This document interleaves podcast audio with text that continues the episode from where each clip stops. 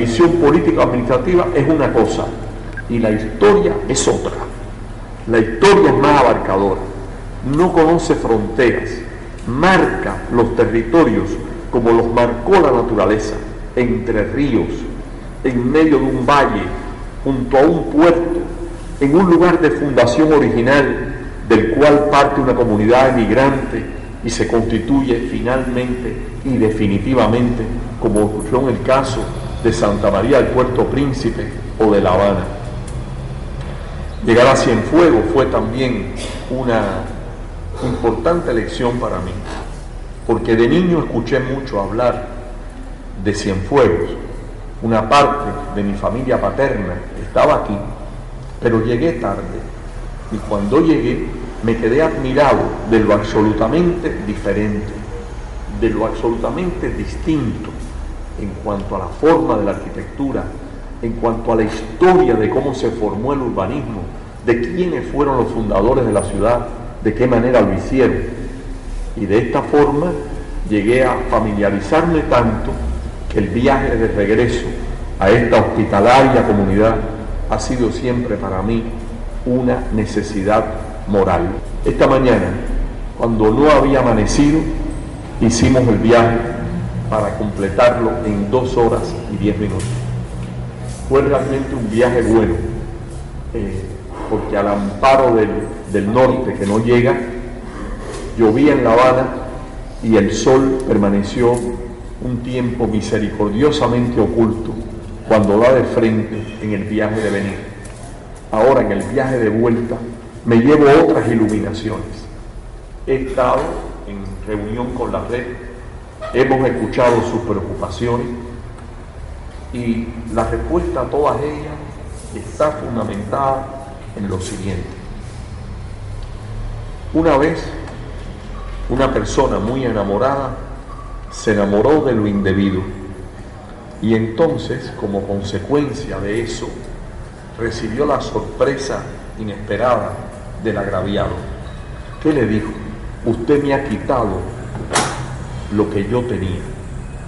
Y el interpelado, me cuentan, le respondió, nadie le quita nada a nadie. Cuando un espacio queda vacío, automáticamente lo ocupa otro.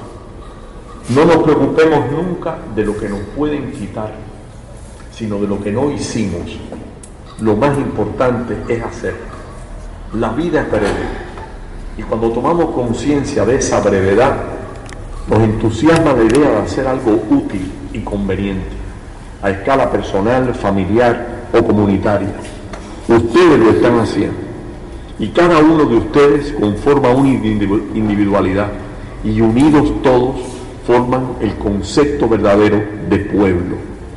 El concepto del pueblo es la suma de muchas individualidades cuando el pueblo y los individuos tienen una idea, esa idea y la unidad que se desprende de creer en ella logra prodigios. Se puede hacer lo imposible. Entonces, no es ya lo que nos quitaron, sino lo que no, no nos dieron por X razones queda a lo largo del camino.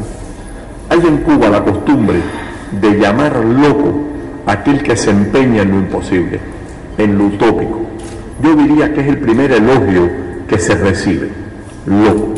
Y así lo he dicho en varias oportunidades. Ese adjetivo o calificativo viene unido a otra cosa que ya supone un reconocimiento.